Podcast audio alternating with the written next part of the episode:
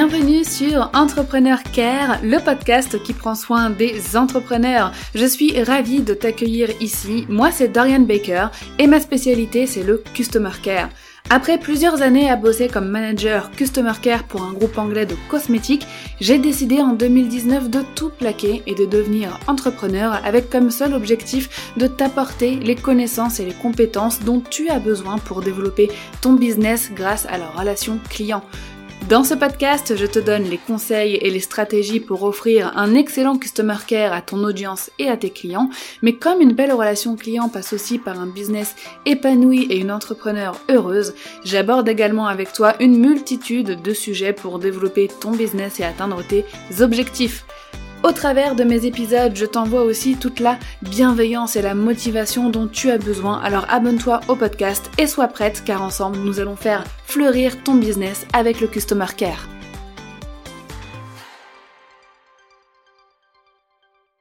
Dans la série Emily in Paris, il y a une scène qui m'a particulièrement marquée. Emily est dans un restaurant, elle commande un plat avec une viande, elle voit la cuisson une fois que le plat arrive et euh, elle, elle, appelle le serveur et elle lui demande qu'elle aimerait que la viande soit plus cuite. Le serveur déjà arrive avec l'air ultra saoulé et lui répond quelque chose du style euh, bon euh, bah je vais voir hein, d'un air vraiment encore plus saoulé. peut-être que t'as vu cette scène et peut-être que tu t'en rappelles. Et il revient en disant que le chef a dit que c'était comme ça la cuisson de cette viande et qu'il fallait d'abord qu'elle goûte. Bon, Petite parenthèse, après Émilie, elle goûte, elle kiffe la viande, euh, le chef devient son mec plus tard. Mais pour en revenir là où je voulais euh, en venir, c'est que son désir de cliente à la base n'a pas du tout été pris en compte. Euh, et au départ, donc avant qu'elle ne goûte, ça l'a énormément agacée. Et d'ailleurs, sa collègue en face d'elle lui dit en gros, non mais là t'es en France, genre le client n'est pas roi.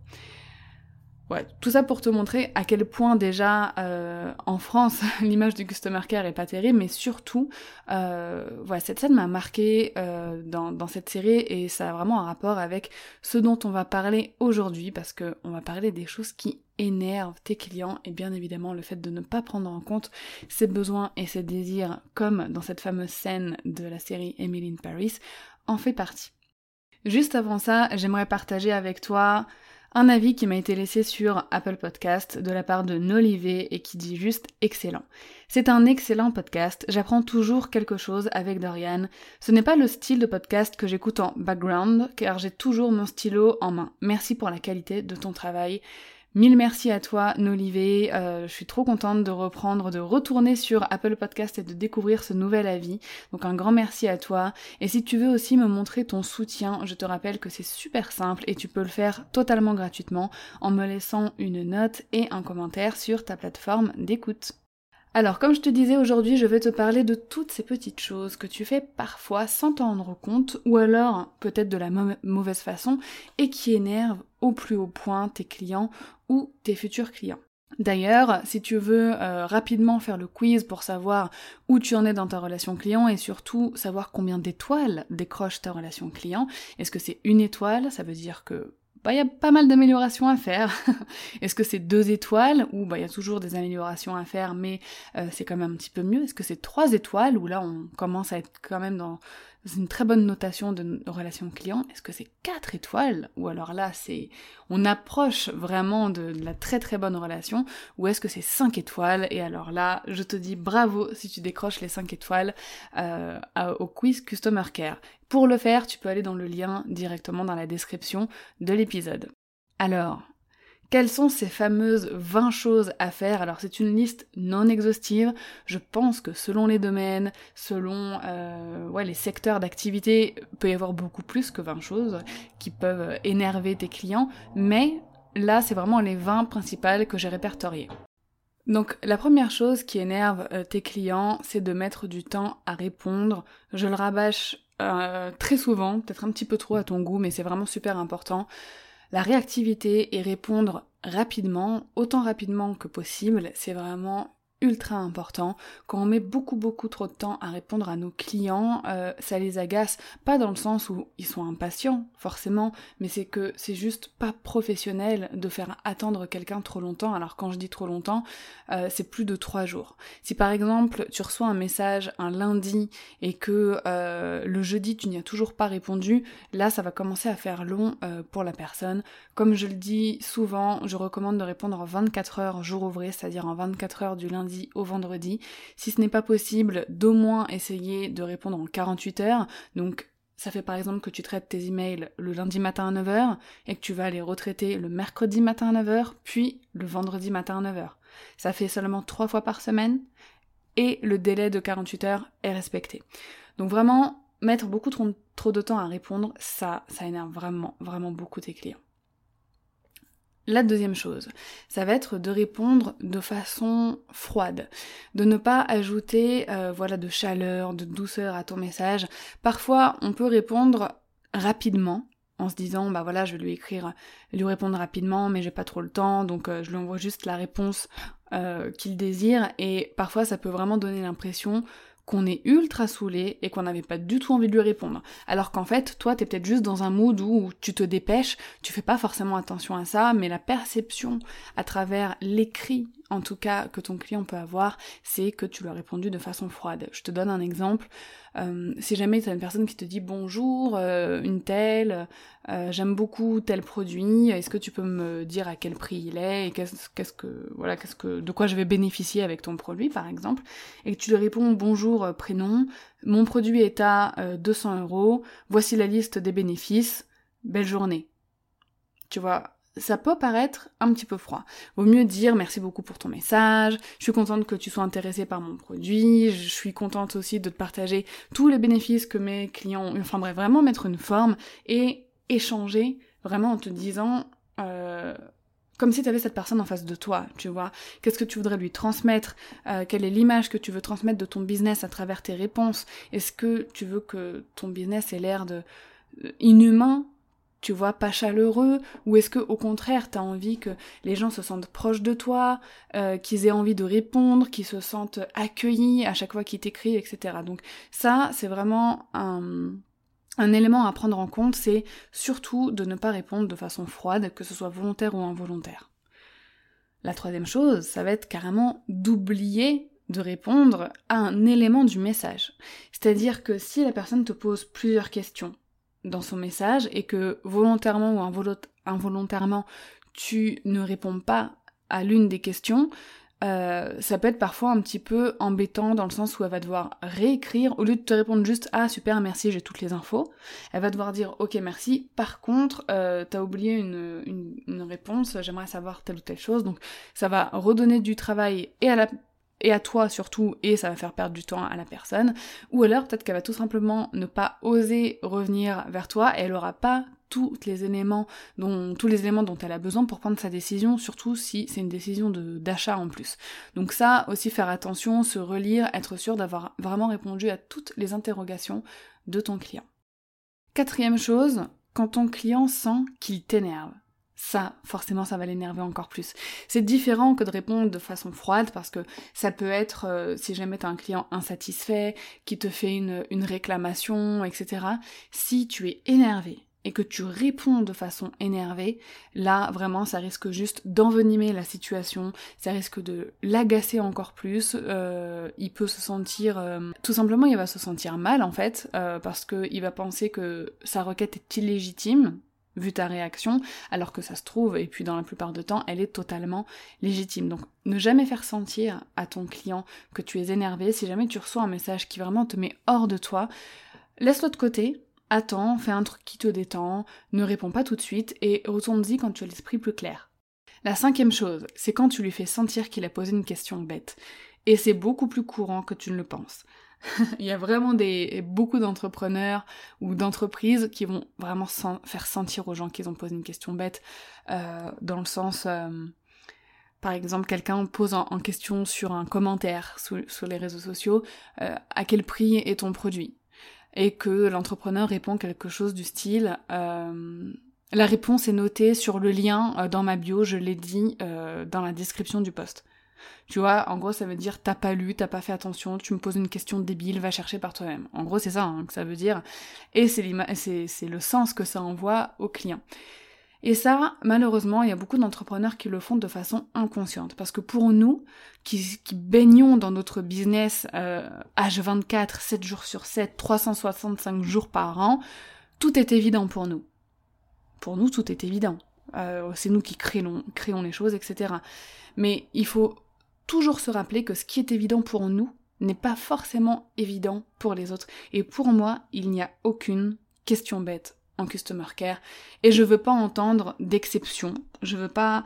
Il y a des personnes qui essayent de me dire parfois mais si Dorian regarde cette personne elle m'a dit ça ça ça euh, ce sont des questions bêtes non si jamais tu as tout le temps la même question bête qui revient vers toi, de personnes différentes en plus de ça, c'est que le problème ne vient pas de tes clients.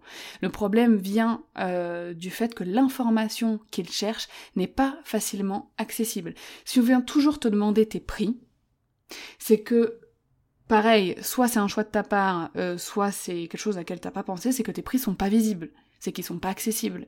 Et que les, gens, ils ont besoin de connaître le prix avant d'acheter. Donc si tous les jours, tu reçois quel est le prix, quel est le prix, ne t'énerve pas contre tes clients, euh, ou contre tes futurs clients qui te posent cette question bête parce que pour toi c'est évident qu'il faut aller sur ton site, cliquer sur mes produits, cliquer sur un produit en particulier, lire la page de vente, descendre tout en bas et là tomber sur le prix. Ça par exemple c'est un process beaucoup trop long. Moi, ce que j'ai fait en haut de, ma page de vente euh, d'un produit qui est tout le temps disponible, c'est que tout en haut, juste sous le titre du produit, c'est marqué Veux-tu connaître la valeur? La personne y clique et pouf, elle a une petite fenêtre qui s'affiche euh, avec le prix. Voilà, tout bêtement, comme ça, c'est la personne, c'est cette information qu'elle cherche, elle l'a tout de suite. Donc, encore une fois, euh, les questions bêtes, faut d'abord se remettre en question nous, en se disant est-ce que l'information est assez euh, facilement trouvable pour cette personne pour qu'elle me pose la question ça, c'est la première question à se poser. Dans un second temps, si c'est euh, un élément euh, que tu as communiqué dans ta story, dans ton post, etc., bah, ça arrive à tout le monde de pas lire parfois jusqu'au bout. Même toi, ça t'est déjà arrivé de, de poser une question et de te rendre compte ensuite que l'information était facilement accessible. Ça arrive à tout le monde. On est des êtres humains. Les personnes qui te contactent sont des êtres humains aussi. Pour eux, ce sont la première fois de la journée qu'ils posent cette question. Ils savent pas que toi, t'as peut-être reçu 100 euh, fois la même question aujourd'hui. Mais encore une fois, voilà, il faut être un petit peu indulgent. Faut toujours se dire que, euh, bah voilà, ce sont des, des, êtres humains, que comme toi, ils peuvent faire des erreurs, euh, et que toi, t'as l'impression d'être seul face à des centaines ou des milliers de personnes qui vont te solliciter, mais que pour ces personnes, elles sont seules face à toi. Tu vois, donc il y a vraiment une remise en question des perspective de situation qu'il faut faire euh, quand tu trouves une question bête et surtout ne jamais faire sentir à un client qui t'a posé un client ou même un prospect c'est encore pire. Euh, moi personnellement je demande le prix et on me répond euh, comme si j'avais posé une question bête j'achète jamais le produit de la personne j'ai pas envie de bosser avec une personne qui ne me respecte pas en fait parce que c'est un peu un manque de respect quand même. Ensuite la sixième chose, ça va être quand ces désirs et besoins sont illégitimisés, oubliés ou pas pris en compte, un petit peu comme dans l'exemple que je t'ai donné avec la scène de Emily Paris, où en gros on lui dit euh, non non ta demande n'est pas légitime parce que cette viande se mange comme ça, peu importe si toi t'aimes pas euh, quand la viande est un peu crue au milieu. Il y a des façons d'exprimer les choses. On peut dire, euh, si je reprends ce même exemple, on peut dire par exemple Merci euh, pour votre retour madame. Effectivement, cette viande euh, est vraiment pas cuite à l'intérieur. C'est la recette spéciale du chef, c'est comme ça euh, qu'il la recommande à tout le monde. Si vraiment vous ne voulez pas goûter parce que c'est pas assez cuit, on va la refaire cuire pour vous, mais au cas où, vraiment, vous risquez de passer à côté de, de quelque chose d'exceptionnel. Si vous voulez bien goûter une bouchée avant, pour être certaine que vous voulez la faire recuire, euh, je vous invite à le faire. Si vous ne voulez pas, bah y a pas de souci. Voilà, on peut déjà laisser le choix et rendre légitime sa demande, dans le sens où elle a le droit d'aimer ou de ne pas aimer euh, quelque chose. Donc vraiment, les besoins et les désirs de tes clients, c'est la base. De, même de ton client idéal. Quand je dis des clients, je te parle aussi des personnes qui ne sont pas encore clients, mais qui vont peut-être le devenir. Il faut pas les oublier. Donc vraiment ne jamais illégitimiser un besoin. Euh, je prends un autre exemple. euh, tu sais, j'ai des templates Customer Care Express, euh, donc qui sont des templates de réponse déjà rédigés, prêts à l'emploi, etc. J'avais lancé au départ cet outil uniquement sur Google Sheet et sur Notion, et j'ai eu plusieurs personnes qui m'ont dit ah ben moi j'utilise ClickUp, est-ce que tu penses que ça va sortir sur ClickUp parce que bah voilà, moi c'est quand même plus pratique que tout soit sur un même outil. J'ai pris en compte les désirs de ces personnes-là, ce que je me dis s'il y a même que quelques personnes qui viennent me le dire, il y en a plein d'autres en vrai qui utilisent ClickUp. Et donc si je leur avais dit ah mais non euh, parce que la majorité de mon audience utilise Notion, je vais pas me casser la tête pour euh, deux trois personnes qui veulent ClickUp. J'aurais pu être le genre d'entrepreneur qui réagisse comme ça, mais c'est pas le cas. J'ai pris en compte leurs désirs, j'ai créé une version sur ClickUp, et quand j'ai lancé la mise à jour, j'ai eu énormément de retours en me disant mais c'est génial, je suis trop contente de pouvoir le mettre sur mon ClickUp, et j'ai eu aussi des clients, des clients qui utilisaient que ClickUp, et que tant que c'était pas sur ClickUp, euh, bah ils ne voulaient pas investir, je pense, dans mon produit, euh, et ils ont sauté le pas à ce moment-là. Donc vraiment prendre en compte les désirs et les besoins, c'est hyper important, et ne jamais les illégitimiser les rendre illégitimes, c'est-à-dire non, bah ton désir, ton besoin, il est pas euh, pertinent, euh, il sert à rien. Euh, pareil, ne pas les oublier, c'est-à-dire que si tu demandes les avis de tes clients, si tu leur demandes de te faire des retours, des feedbacks, tu les laisses pas croupir dans un coin. Tu les prends vraiment en compte. tu essayes de faire les améliorations qui te suggèrent si c'est possible pour toi, etc. Enfin, vraiment, le, leur désir, c'est la base de, de, même de ton chiffre d'affaires, si je fais un, énorme raccourci plus tu vas répondre à leurs besoins, à leurs désirs, plus ton business va cartonner. Moins tu vas prendre en compte leurs retours, leur feedback, ce qu'ils te confient comme besoin, plus tu vas les énerver, plus ils vont être agacés et ils vont aller chercher ce qu'ils ont besoin ailleurs. En septième euh, position, j'ai noté donc imposer ton point de vue et ne pas considérer le point de vue de ton prospect ou de ton client. Ça aussi, c'est toujours une sorte de, remise en perspective des situations. Chaque être humain a un avis, a un point de vue, et malheureusement, la plupart des êtres humains euh, sont persuadés que leur point de vue est le vrai point de vue, est le bon point de vue, et la vérité vraie. Sauf que le monde euh, ne fonctionne pas euh, de façon binaire. Il n'y a pas une seule voix euh, pour percevoir le monde. Parfois j'aime dire qu'il y a autant de perceptions du monde et de la réalité qu'il y a d'êtres humains. Et ça, quand on est entrepreneur, c'est super important de le comprendre et de l'appliquer à son business.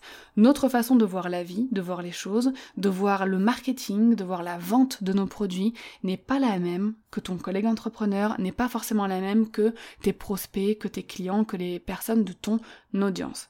Si jamais un jour, je sais pas, tu testes une stratégie marketing, pour toi, euh, c'est la meilleure stratégie, c'est génial, ça, va marcher et tout, et que tu as des retours, ou même juste un retour qui dit, ah, c'est drôle, euh, euh, ça te ressemble pas comme stratégie, je trouve ça un peu agressif, etc. Enfin, vraiment, ça me plaît pas. Au lieu de, de, dire quelque chose, ou de réagir de façon, ah non mais de toute façon, toi tu connais rien en marketing, je vois pas pourquoi je prendrais en compte ton avis, euh, même si c'est ce que tu penses au fond de toi, il faut toujours, comme je dis, remettre en perspective. Cette personne, tu peux tout simplement lui dire Ah ben merci pour ton retour, effectivement, j'aurais pas pensé que cette stratégie aurait pu être perçue de cette façon, faut pas hésiter à parler de perception. Euh, je la teste un petit peu pour voir quand même ce que ça donne et euh, je prends en compte ton retour, je vais voir si j'ai d'autres retours en ce sens et euh, j'utiliserai vos retours pour améliorer. je vais reprendre aussi un exemple qui m'est arrivé à moi, parce qu'il n'y a, pas de honte, les erreurs qu'on fait sont vraiment de très bonnes leçons.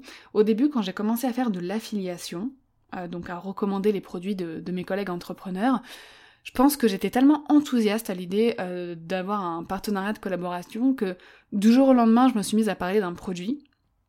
Je m'en souviens, et j'ai eu une, abonnée en fait, avec qui je parle souvent, qui m'envoie un message qui me dit euh, Bon, alors je pense que tu es affilié à ce produit, et euh, je suis étonnée de te voir en parler de cette façon, ça te ressemble pas, etc. Et franchement, je remercie encore cette personne, d'ailleurs si elle m'écoute, elle va se reconnaître, c'est certain. Et je remercie encore cette personne parce que à ce moment-là, je me suis dit, ok, euh, moi, je suis dans un mood où là, je suis contente d'avoir une collaboration, de commencer à faire de l'affiliation. C'est un, une diversification de revenus que je voulais ajouter à mon business depuis longtemps et tout. Donc, mon enthousiasme a pu être interprété par, par certaines personnes par euh, tu sais, un peu de publicité forcée peut-être, je sais pas trop. Mais bon voilà, en tout cas moi ça m'a permis ensuite de modérer un petit peu ma communication, euh, de faire autrement, euh, et euh, j'ai compris le point de vue de cette personne, même si sur le moment, mon point de vue à moi était différent. Donc voilà, ne jamais imposer ton point de vue, toujours faire l'effort de comprendre le point de vue des autres, ou tout du moins, même si tu ne le comprends pas, de le respecter. En 8, que tu disparaisses sans laisser de traces. Alors j'en ai parlé euh, au mois d'août, fin août, sur mon compte Instagram en story. Euh, ça, c'est, pas une pratique à avoir. Que ce soit sur les réseaux sociaux ou même ton site internet, peu importe. À moins qu'il t'arrive quelque chose, et je ne le souhaite pas, et donc là ce serait tout à fait normal, mais quand on est entrepreneur, quand on a un business, on a une responsabilité envers les personnes qui sont engagées dans notre business notre équipe, en premier lieu, nos clients, en premier lieu aussi, autant que notre équipe, dans un second temps, on a nos prospects, peut-être les personnes avec qui on est en contact pour une future vente, et on a aussi notre audience, ces personnes qui t'apportent de la visibilité, qui te suivent sur les réseaux, etc. Je vais prendre un exemple des fermetures euh, de comptes Instagram. Je vois ça euh, depuis un moment, hein, c'est pas récent, mais depuis un moment, des personnes qui ont besoin de faire une digital detox, qui ont besoin de se retirer des réseaux sociaux, et c'est tout à fait normal, et, et je te le dis, et j'insiste là-dessus, si tu ressens le besoin de, prendre du recul sur les réseaux et de couper, fais-le mais il y a une bonne façon de le faire.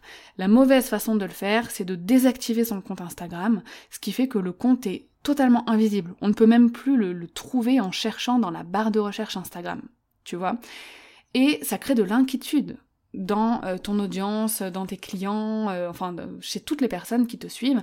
Ces derniers temps, comme il y a eu plusieurs entrepreneurs qui l'ont fait, moi j'ai reçu des messages parce que je connaissais euh, de près ou de loin ces entrepreneurs, de personnes de leur audience qui m'ont écrit pour me dire Dorian, excuse-moi de, t'écrire pour ça, mais euh, j'arrive plus à trouver une telle, son compte Instagram a disparu et je m'inquiète beaucoup. Est-ce que tu sais si elle va bien? Et ça, je reçois régulièrement ce genre de messages. Et moi-même, ça m'est déjà arrivé pour une personne en plus avec laquelle je parlais très souvent sur Instagram, du jour au lendemain, je vois son compte a disparu. Moi, je suis quelqu'un qui m'inquiète vite pour les gens. Dans ma tête, je me dis, mince, SFI piraté. Ou alors, mince, il lui est arrivé un truc de très grave. Et, euh, et elle a dû couper son compte. Enfin, moi vraiment, et c'est les deux scénarios qui viennent dans ma tête et qui viennent dans la tête de toutes les personnes qui sont confrontées à ça, de toutes les personnes des audiences, des gens qui disparaissent comme ça du jour au lendemain. C'est super déstabilisant, c'est super inquiétant. Et je trouve que alors mon mot va peut-être être fort, donc faut vraiment le prendre au cinquième degré, mais c'est un côté un petit peu selfish, tu vois.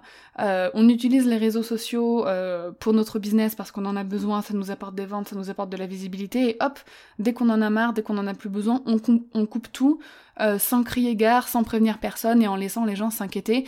Tu vois, ça fait un petit peu, enfin, on, on, on fait pas ça, tu vois, dans la vraie vie avec notre famille. Alors oui, tu vas me dire, les gens sur Instagram, c'est pas ta famille, mais c'est un peu ta famille digitale. C'est des gens qui te suivent. Euh, peut-être que pour eux, tu fais partie de leur quotidien, parce qu'elles consomment tes contenus tous les jours, etc. Encore une fois, la perception n'est pas pareille euh, par rapport à toi, qui va publier du contenu, qui va envoyer du contenu euh, à toute ton audience, et par rapport à ces personnes qui, elles, reçoivent ton contenu de façon unilatérale. Pour elle, c'est de toi à elle, alors que pour toi, c'est de toi à tous tes followers. Donc, encore une fois, il y a, une remise en perspective qui est à faire ici. Donc ça, ça énerve beaucoup tes prospects et tes clients de disparaître du jour au lendemain, sache-le. La neuvième chose qui énerve beaucoup tes clients, c'est d'être ignoré.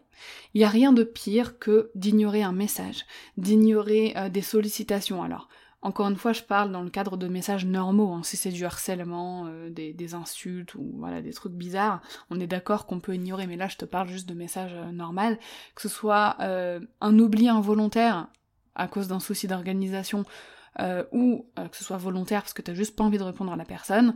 Pour la personne qui t'écrit, pour elle, c'est toujours volontaire.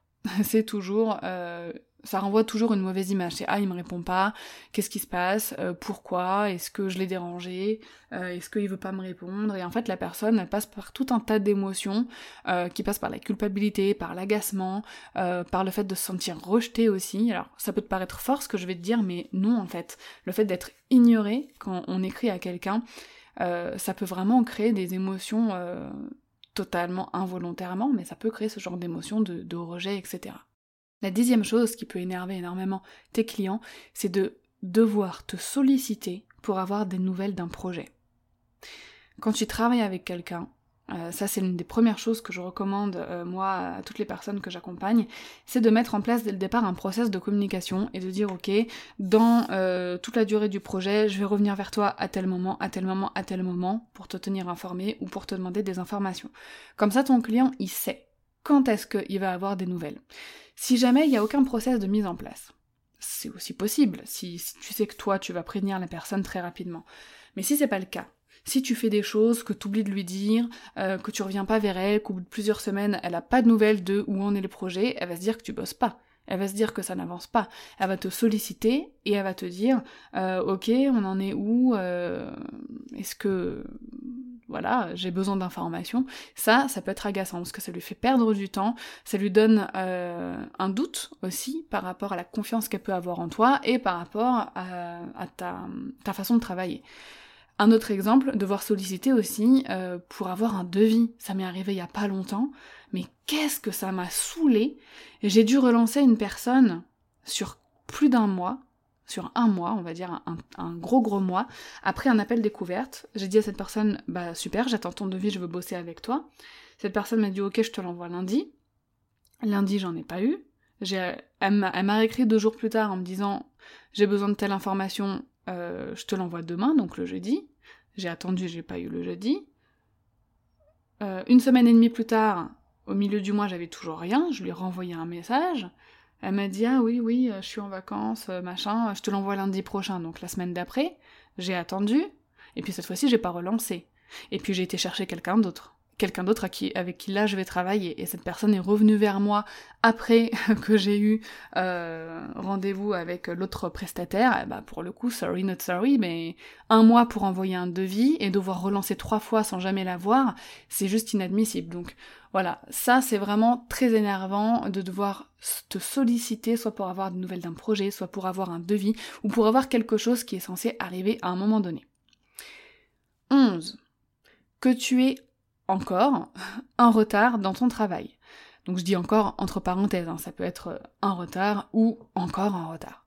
Par exemple, euh, une livraison euh, de d'identité graphique. T'avais donné une deadline, t'es en retard, tu donnes une nouvelle deadline, t'es encore en retard. Ça, vraiment, euh, ça énerve beaucoup un client.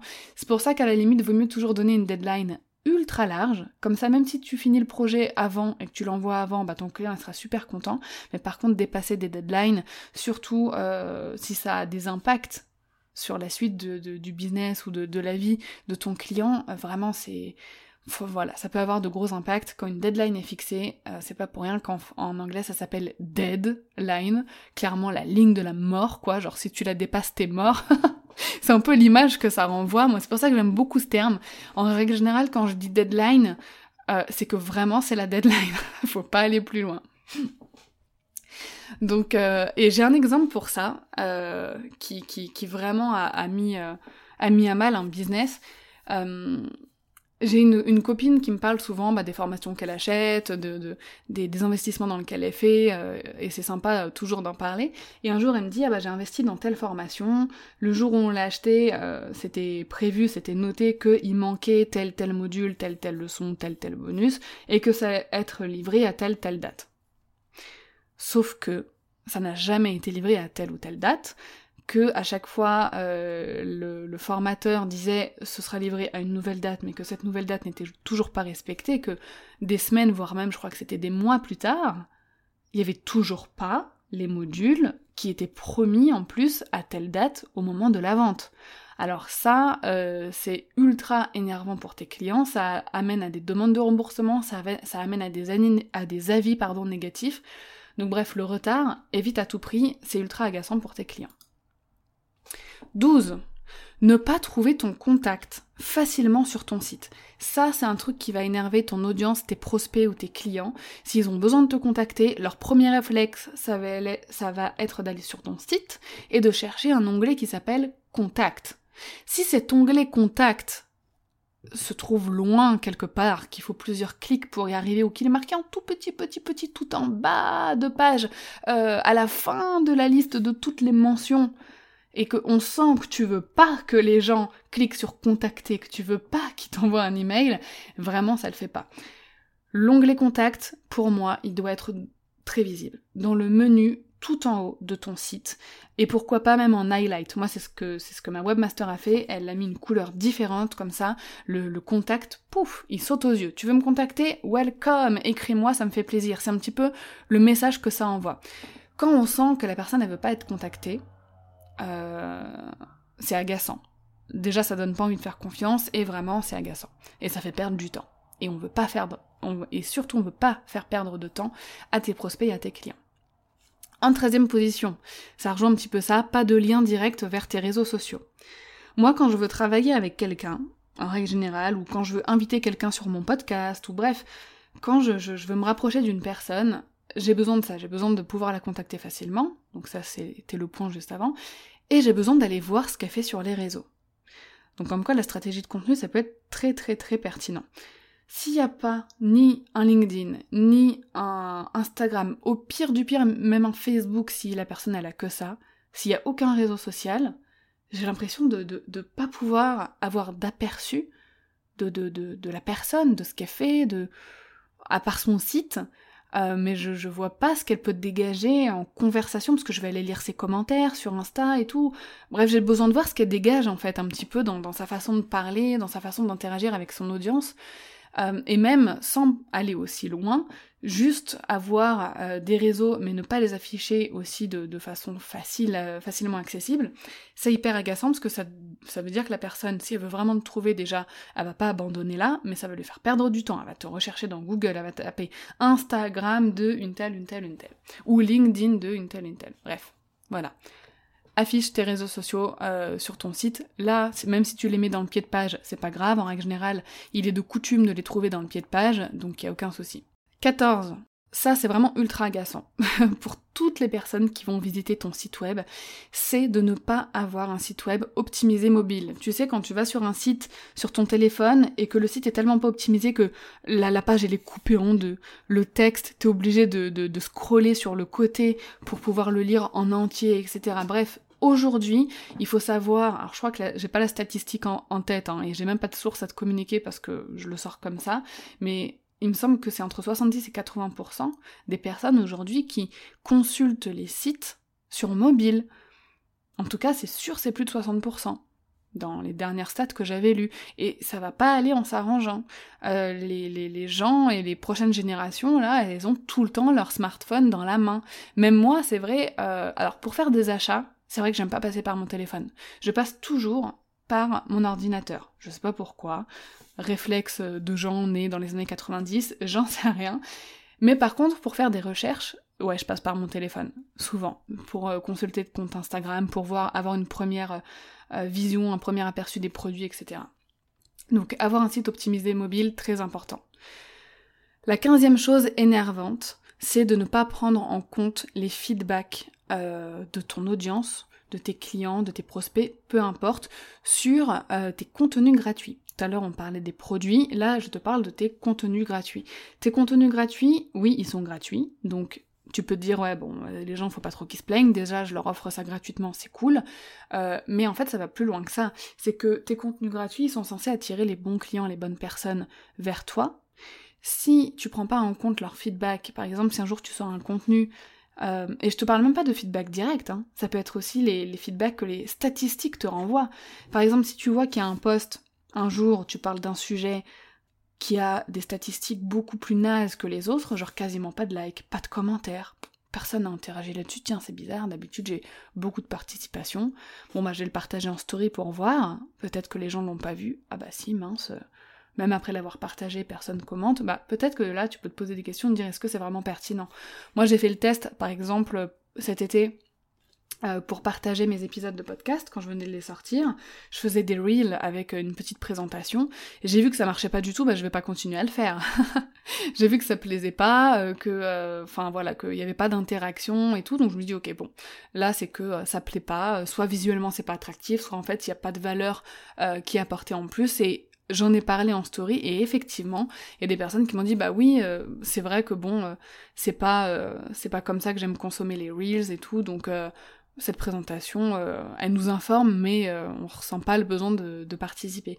Donc voilà, ça c'est super important sur tes contenus gratuits, que ce soit des feedbacks direct ou même les statistiques, toujours les prendre en compte parce que si tu le fais pas, ça va être super agaçant de suivre quelqu'un pour quelque chose en particulier, un, contenu, un sujet, et de voir que cette personne peut-être s'en éloigne, s'en égare, et fait autre chose totalement qui ne correspond pas aux besoins.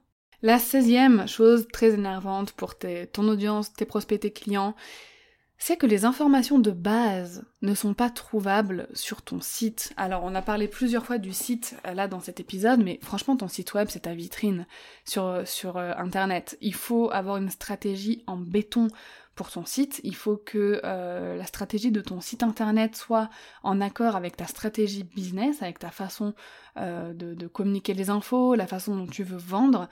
Et si par exemple sur ton site on ne trouve pas de page à propos, donc déjà on ne peut pas savoir qui tu es, on ne trouve pas, comme je disais, de contact, facilement euh, les liens vers tes réseaux, ou qu'on ne sait pas directement quand on arrive sur ton site, qu'est-ce que tu fais? Genre si on arrive sur ton site et que il n'y a pas de titre, euh, on voit pas euh, ton expertise, on voit pas ce que tu proposes comme service, faut faire plusieurs clics pour aller trouver ce que tu vends, euh, c'est hyper énervant et surtout ça donne pas envie d'aller plus loin. La 17 chose qui énerve beaucoup tes clients, ce sont les stratégies marketing qui se voient à 10 000 km ou des stratégies marketing qui utilisent des ruses ou des mensonges pour vendre. Alors, Attention, quand je parle de stratégie marketing qui se voit à 10 000 km, je parle souvent euh, des, actions qui peuvent être menées dans le cadre d'une stratégie marketing en faisant croire que ce n'est pas une stratégie marketing. Euh, là, j'ai pas d'exemple tout de suite, mais je pense que peut-être tu vois, ce, que je, veux dire. Ah, un exemple. J'ai donné l'exemple des stratégies marketing avec les masterclass pour vendre des produits. Quand euh, je fais une masterclass, 100% euh, gratuite, euh, mais où à la fin il y a quand même un but euh, de vente, je l'indique. Dans l'email d'inscription, je dis dans cette masterclass, on va voir ça, ça, ça, je vais te présenter ça, ça, ça, et je prendrai 15 minutes pour te parler de mon produit. C'est clair, net et précis, les gens savent quand ils s'inscrivent qui aura ça. Si on fait euh, la même chose en disant je vais faire une masterclass 100% gratuite, on va s'amuser, euh, vous inquiétez pas, euh, c'est que du contenu à forte valeur et tout, et que la moitié de la masterclass c'est juste la présentation d'un produit, c'est ultra énervant. Les gens ils vont ils ont juste envie de cliquer sur partir de la masterclass direct. Donc vraiment voilà, les choses qui se voient à 10 000 à l'heure euh, et avec lesquels on n'est pas 100% transparent avec notre audience, à éviter, parce qu'il n'y a rien de plus agaçant. Ou aussi les stratégies marketing qui utilisent des ruses ou des mensonges pour vendre. Alors ça, c'est le pire du pire, vraiment. Éloigne-toi de ça. Vraiment. Euh, il y a beaucoup de marketeurs peut-être qui peuvent euh, proposer ce genre de, de, de, de stratégie tellement j'en suis éloignée, là, je, tout de suite, j'ai pas d'exemple à te donner sur une, euh, un marketing euh, qui utiliserait des, des ruses, tu vois. Ah si, tiens. Ah, j'en ai un. Bon, ça rejoint un petit peu le mail d'après, enfin le, mail. Ça rejoint un petit peu le point d'après, mais c'est pas grave. Euh, une stratégie marketing que je trouve vraiment dégueulasse, excusez-moi du terme, mais je dois le dire, c'est quand euh, tu as euh, un professionnel qui te contacte en te disant euh, ah bah voilà j'ai étudié ton compte Instagram, je l'ai trouvé bien, mais par contre, j'ai trouvé qu'il y avait des points d'amélioration. Alors, j'ai concocté un PDF avec toutes les solutions pour toi, pour que en trois semaines tu puisses vraiment relever ton compte Instagram et avoir plus de clients. bref, la personne elle te vend des bénéfices et tout et elle dit bah j'attends ton retour si t'es intéressé par, euh, par euh, ce, PDF. Là, comme c'est amené dans le mail, on dirait que c'est gratuit. Et quand on répond ah bah écoute, merci beaucoup, bah oui, vu, que tu l'as fait, ça m'intéresse de le voir. Et ensuite la personne te répond d'accord, super, je suis contente. Alors pour y avoir accès, euh, il faut passer par ce lien et régler la somme de, je sais pas moi, quelques euros. Alors ça c'est agaçant parce que c'est de la ruse. Le premier mail fait penser que c'est gratuit, il donne envie, et ensuite on dit que c'est payant. Non, c'est un truc à vendre, faut dire tout de suite que c'est à vendre. Et ce qui rejoint un petit peu euh, le 18e point très énervant euh, pour euh, tes, tes, prospects, tes clients, là c'est surtout pour tes prospects, c'est les emails de prospection généraux et non personnalisés. Il y a pas longtemps, j'ai reçu un email comme ça et je me suis dit mais qu'est-ce que c'est gonflé. Et j'avais envie de je vais, te dire après ce que j'avais envie de lui répondre. Parce que franchement je l'ai trouvé tellement gonflé. Déjà c'était euh, on m'a inscrite sans mon accord à une liste email. Et c'était une liste email uniquement dédiée à la prospection. Comment je sais que c'était avec une liste email? C'est parce que tout en bas du mail il y avait marqué me désabonner. Donc on m'avait inscrit sans mon accord, déjà ça c'est pas du tout RGPD friendly. Alors le, sujet disait de prospect à client. Alors déjà, euh, ça donne pas envie comme objet, mais bon, je l'ai quand même ouvert. Ça, c'est mon côté euh, customer care euh, friendly en me disant, on sait jamais, je vais laisser une chance à cet objet juste horrible. Et le mail disait, bonjour, pas de prénom, hein. bonjour, et pourtant, avec un outil de liste email sérieux, c'est ultra simple d'ajouter le prénom. Enfin bref, si on s'en donne la peine. Mais apparemment, c'était pas l'objectif de cette personne de rendre chaleureux et personnalisé ses emails de vente. Donc le mail dit bonjour. Je tiens à dire que votre site en jette. Cependant, les taux de conversion de celui-ci sont-ils assez satisfaisants par rapport au coût? Publicité, temps, énergie Pourquoi je vous dis ça? Je suis une telle, experte en tunnel de vente et en écosystème marketing. Mon expertise en quelques mots. 15 000 euros investis sur moi-même en un an, formation et coaching. Déjà, ça c'est pas une expertise. Ancienne directrice marketing de Intel qui fait 50 cas de CA par mois. Puis j'ai arrêté car je souhaitais me concentrer sur le développement de mon entreprise. J'ai aidé plus d'une dizaine d'entrepreneurs et entreprises à optimiser leur stratégie marketing et à développer leur business dans différents domaines d'activité. Doté d'un master en ingénierie d'affaires, rien que ça, je m'implique au quotidien pour le résultat de mes clients. 1. Cela vous aiderait à obtenir plus de prospects qualifiés, motivés, éduqués, donc plus de clients. 2. À vous libérer du temps pour être focus sur d'autres parties de votre business, votre zone de génie. On peut en discuter ensemble des détails, mais j'aimerais d'abord savoir si cela est quelque chose qui vous intéresse. Si oui, retournez-moi vos disponibilités afin que l'on puisse en discuter lors d'un appel stratégique. Point d'interrogation, cordialement. Il n'y a rien de personnalisé. Déjà, je ne fais pas de publicité sur mon site, ni pour promouvoir mes produits. Bref, euh, le mail aurait pu être bien, parce qu'elle vend super bien par contre les bénéfices que son service euh, peut apporter, donc ça c'est cool, euh, mais il aurait fallu quand même beaucoup plus de chaleur, un petit peu plus de personnalisation. Par exemple, bonjour Dorian, je tiens à vous dire que votre site sur le sujet du customer care en jette. Euh, moi, ma spécialité c'est les taux de conversion et j'aime tellement ce que vous faites que bah, j'aimerais vous en parler un petit peu pour savoir si c'est pertinent pour vous. je n'ai pas vu de publicité, alors peut-être que vous n'en faites pas, mais si c'est le cas, est-ce que vous savez si vos publicités ont... Bref, juste personnalisé au cas de la personne? Donc ça, c'est tellement agaçant. Et tu sais ce que j'ai eu envie de lui répondre? Parce qu'elle dit, euh, au départ, euh, les taux de conversion de celui-ci sont-ils assez satisfaisants par rapport au coût? Et j'avais trop envie de lui répondre, est-ce que le taux de conversion de vos emails de, de merde Je suis désolée, aujourd'hui je suis un peu brute parce que oui, euh, moi aussi parfois j'ai des pensées comme ça qui traversent mon esprit, je ne les envoie jamais mais ça m'arrive. Donc j'aimerais dire, voilà, est-ce que les taux de conversion de vos emails euh, tout pourris sont pertinents? Vraiment, j'ai failli lui envoyer ça et puis je me suis dit non, j'ai pas de temps à perdre, donc j'ai supprimé, je suis passée à autre chose.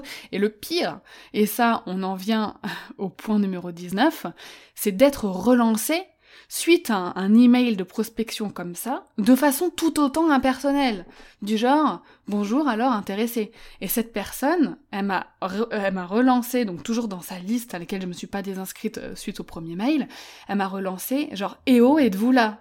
Non mais Franchement, ça m'a mis hors de moi, donc je pense que ça met hors de, de, de... Enfin, c'est énervant pour toutes les personnes qui reçoivent, euh, qui reçoivent ces emails. Donc là, j'ai été me désinscrire à ce moment-là. Ça, c'était le 19e point, ne jamais relancer, euh, déjà à la suite d'un email ultra impersonnel, de relancer de façon autant impersonnelle et de façon insistante. En règle générale, si quelqu'un ne vous répond pas suite à un email de prospection, surtout si c'est un email de prospection hyper naze, c'est que la personne ne veut pas bosser avec vous. Et là, ce n'est pas que cette personne n'est pas customer care friendly. Là, c'est à vous, en tant que professionnel, d'être customer care friendly. Ce n'est pas à votre prospect de l'être. C'est-à-dire que si tu envoies un, un message de prospection à quelqu'un et qu'il ne répond pas, il est dans son bon droit de ne pas répondre à une offre commercial. Parce qu'un email de prospection, c'est une offre commerciale.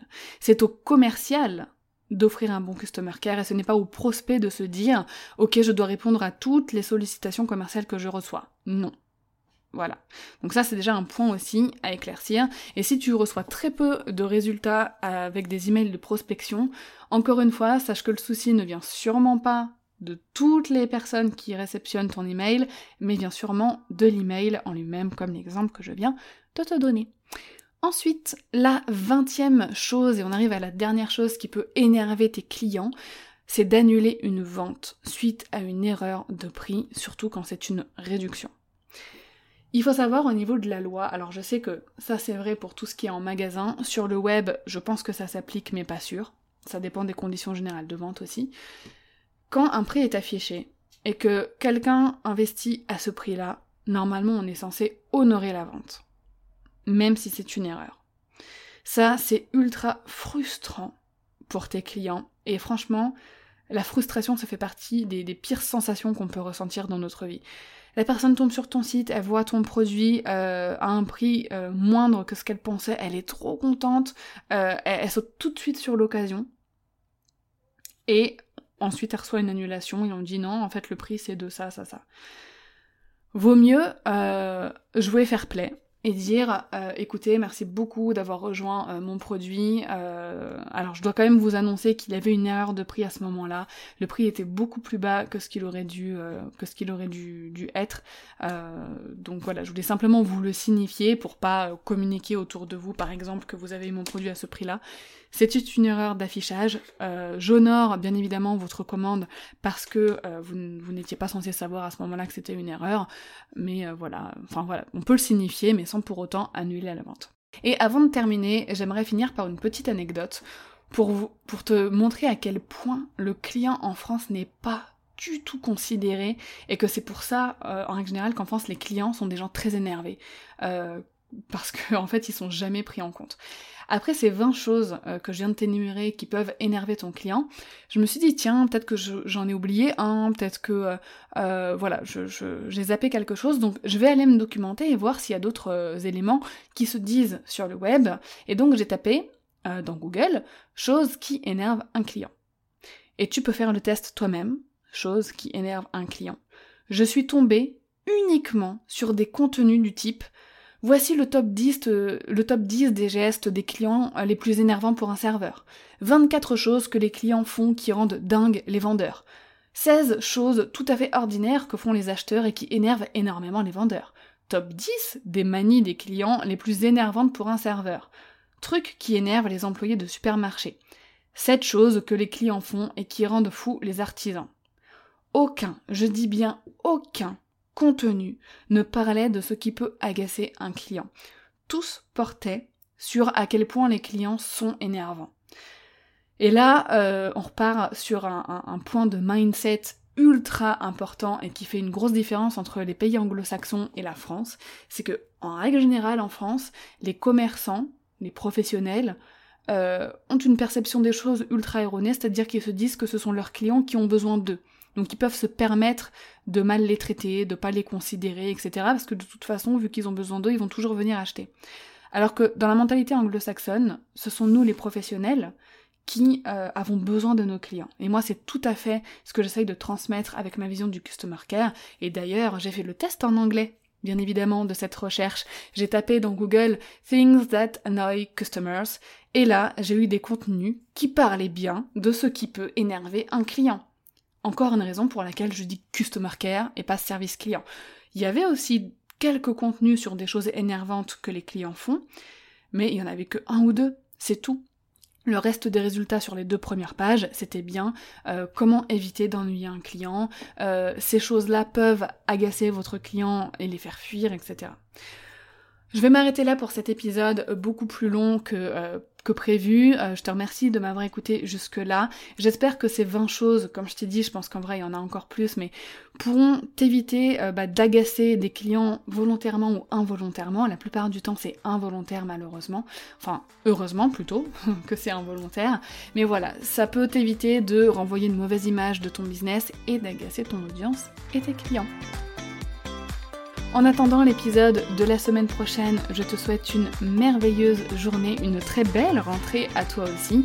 Et je suis toujours open à la discussion. Tu peux venir me parler sur Instagram à Dorian underscore Baker euh, pour échanger sur ce sujet euh, abordé aujourd'hui. Et je serais trop contente d'avoir une conversation avec toi. Ciao